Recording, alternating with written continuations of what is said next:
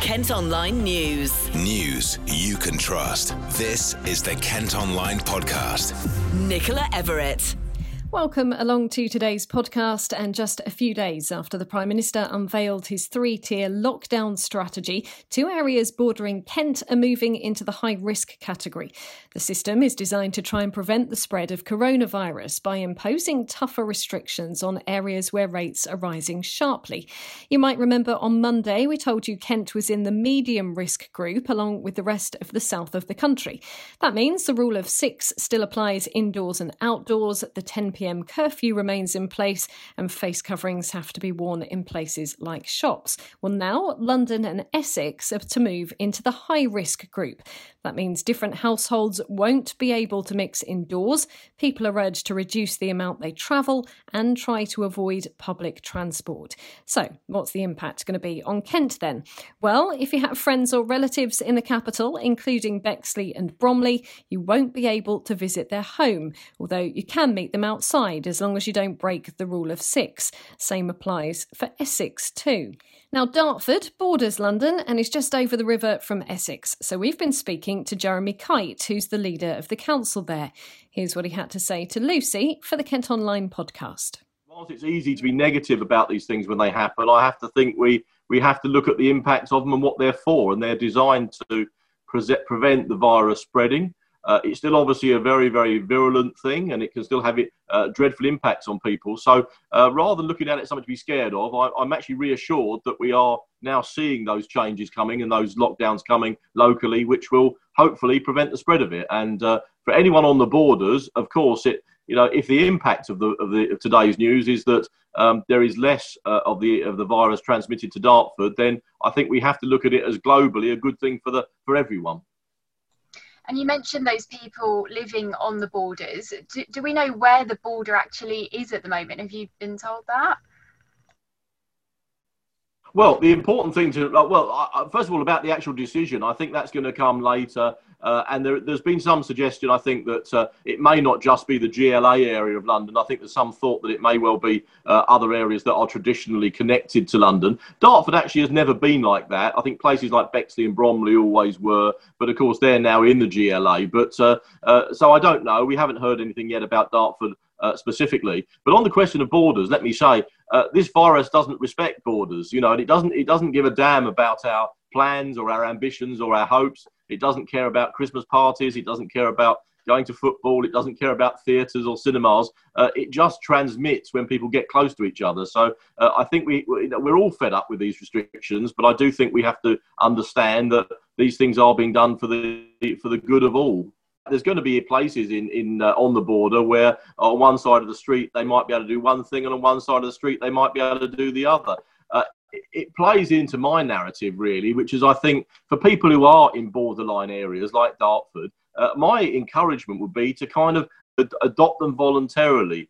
Don't see them as an imposition. See them as part of the plan to stop COVID. And so even if Dartford, which actually has very low levels at the moment in terms of national numbers, even in Dartford, I think it's sensible for people to adopt as many of those voluntary restrictions as possible, and to think very carefully before they have gatherings and go out and do things and start to mix with people in environments that could spread it. And it must be difficult for people who have family across the border in Greater London and in Essex as well, because now you're not going to be able to go to those people's houses or meet up in restaurants and pubs. You're 100% right. It's going to be difficult for people who've got family connections, but this is, I'm afraid, part of the huge dilemma that people in leadership have and people in medicine have. We either take steps to prevent this spreading or we don't.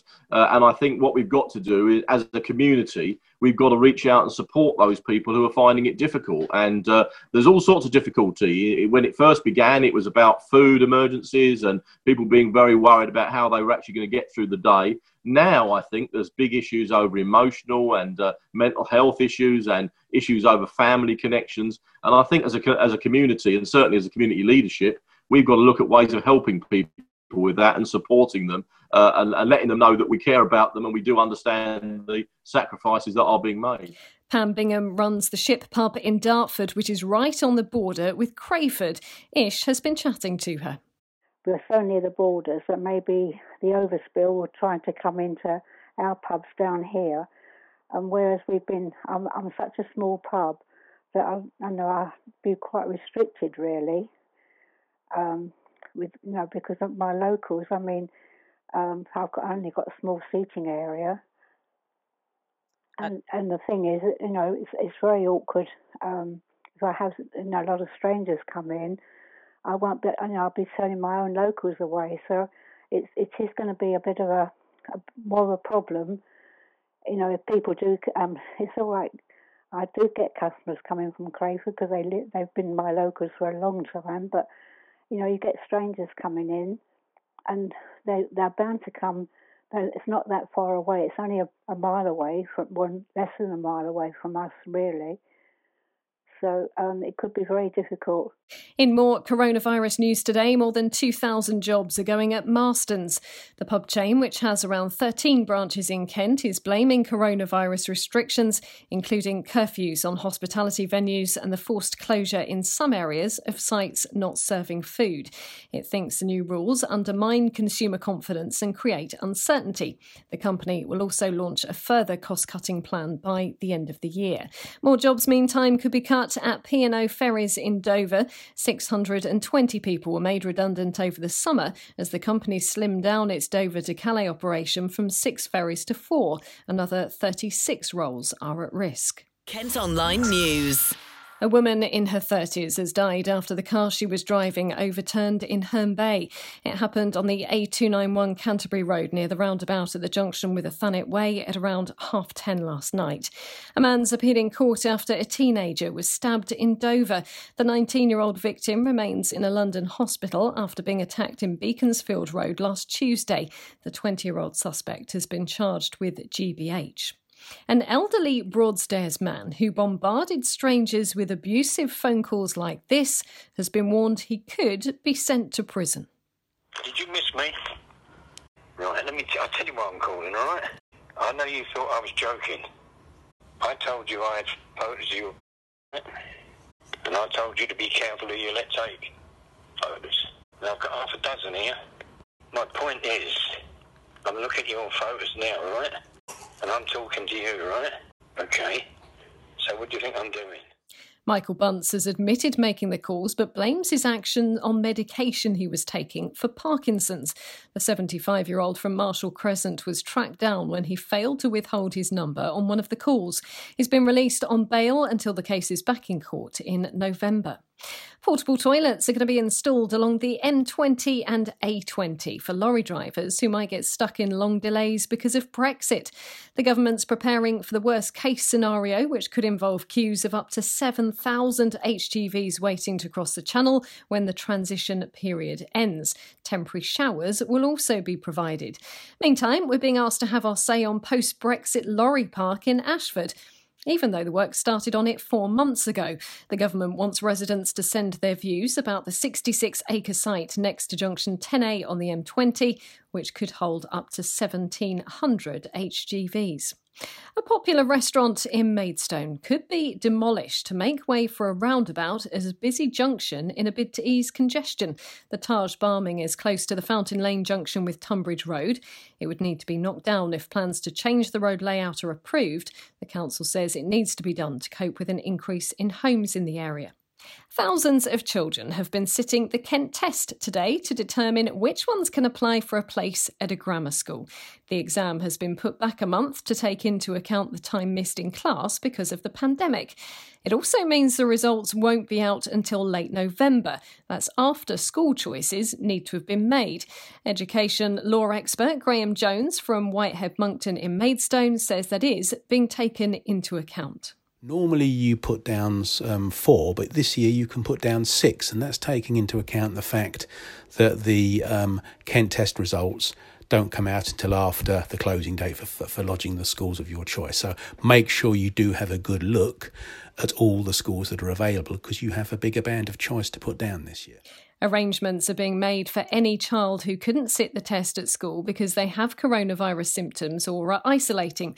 Those who live outside the county will do the test on Saturday. Folkestone Council are considering moving their offices to a huge new garden town or £3 million castle. Bosses are looking into relocating from the Civic Centre on Castle Hill Avenue to reduce their impact on the environment, as the pandemic has proved more work can be done from home. One option would be to build new offices at the proposed Otterpool Park development, and another is to move into Westernhanger Castle, which they already own. A Medway mum who said she had a nagging worry about the future of the planet has set up a business in a bid to reduce plastic waste. The Circle Eco Refill Hub in Rainham encourages consumers to get old bottles filled up again rather than throw away and buy new. Liz O'Hanlon has converted a shed and stocked up on products like washing up liquid and soap that can be put into empty containers. The idea came from visiting them myself in other towns. And doing my research to know that this is something that I felt was really important, but there was nothing nearby. So lockdown kind of spurred me on. I had that bit more time to say, look, I'm going to give it a try. I think it's important, but I don't know whether other people do. So I thought we'd give it a go, and it went crazy. So I think it answered literally overnight that there was a kind of market, and there are people in Rainham who are desperate for this. Yeah, I mean, I first saw about it on Facebook, followed it straight away and thought, oh, that's the sort of thing, you know, I think we all have those sorts of thoughts, don't we? Every time we throw away a plastic bottle or a bit of plastic wrapping. Tell us a bit about the setup that you've got here and the sorts of things that you offer then. Well, because originally it was only ever going to be me and a few other kind of eco-geeks trying to do our bit. Originally it started where there was going to be a handful of us sharing a big barrel of hand soap, and we were just going to kind of pitching together and share it, and actually off the back of the pilot it seemed to be that it wasn't kind of me and my little microcosm and my echo chamber. There was actually huge amounts of people that were really desperate to do this kind of thing. It won't be here forever. It will eventually become on the high street, because of COVID now isn't the time really to be looking at high street venues necessarily. That said, I have got a couple of concessions, one of which has started up and there's a few others that are set to go. So Nutmegs in the town, for example, which is a patisserie and cafe, they've got a micro filling station of the Circle, so they've got our 3 bestsellers that they sell from their cafe. It seems like such a straightforward idea. You kind of think, why is it taken until 2020 for this sort of thing to take off? I mean, I've certainly noticed a few more of these shops springing up in different towns across Kent. It seems to be a bit of a refill revolution that's going on at the moment. Yeah, I think you're right. And I think historically being eco-friendly was seen as a luxury for the rich or the elite or the people with a lot of time on their hands or people who are a certain way of being educated. And that certainly isn't me. I'm just a normal mum.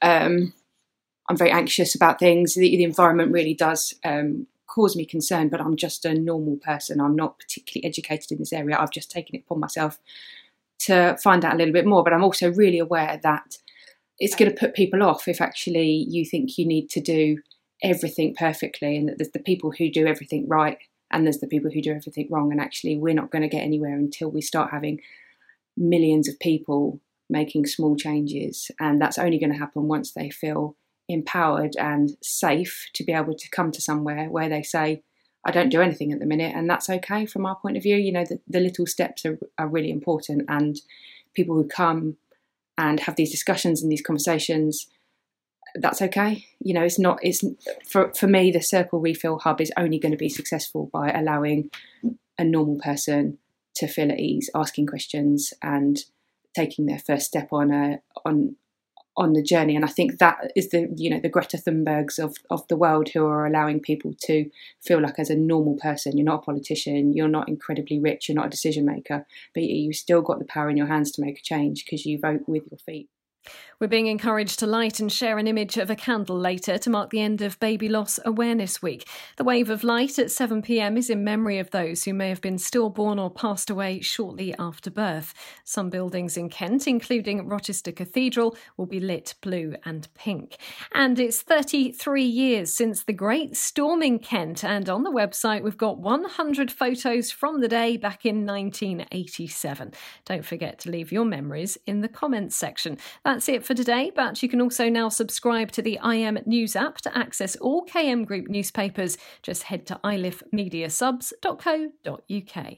News you can trust. This is the Kent Online Podcast.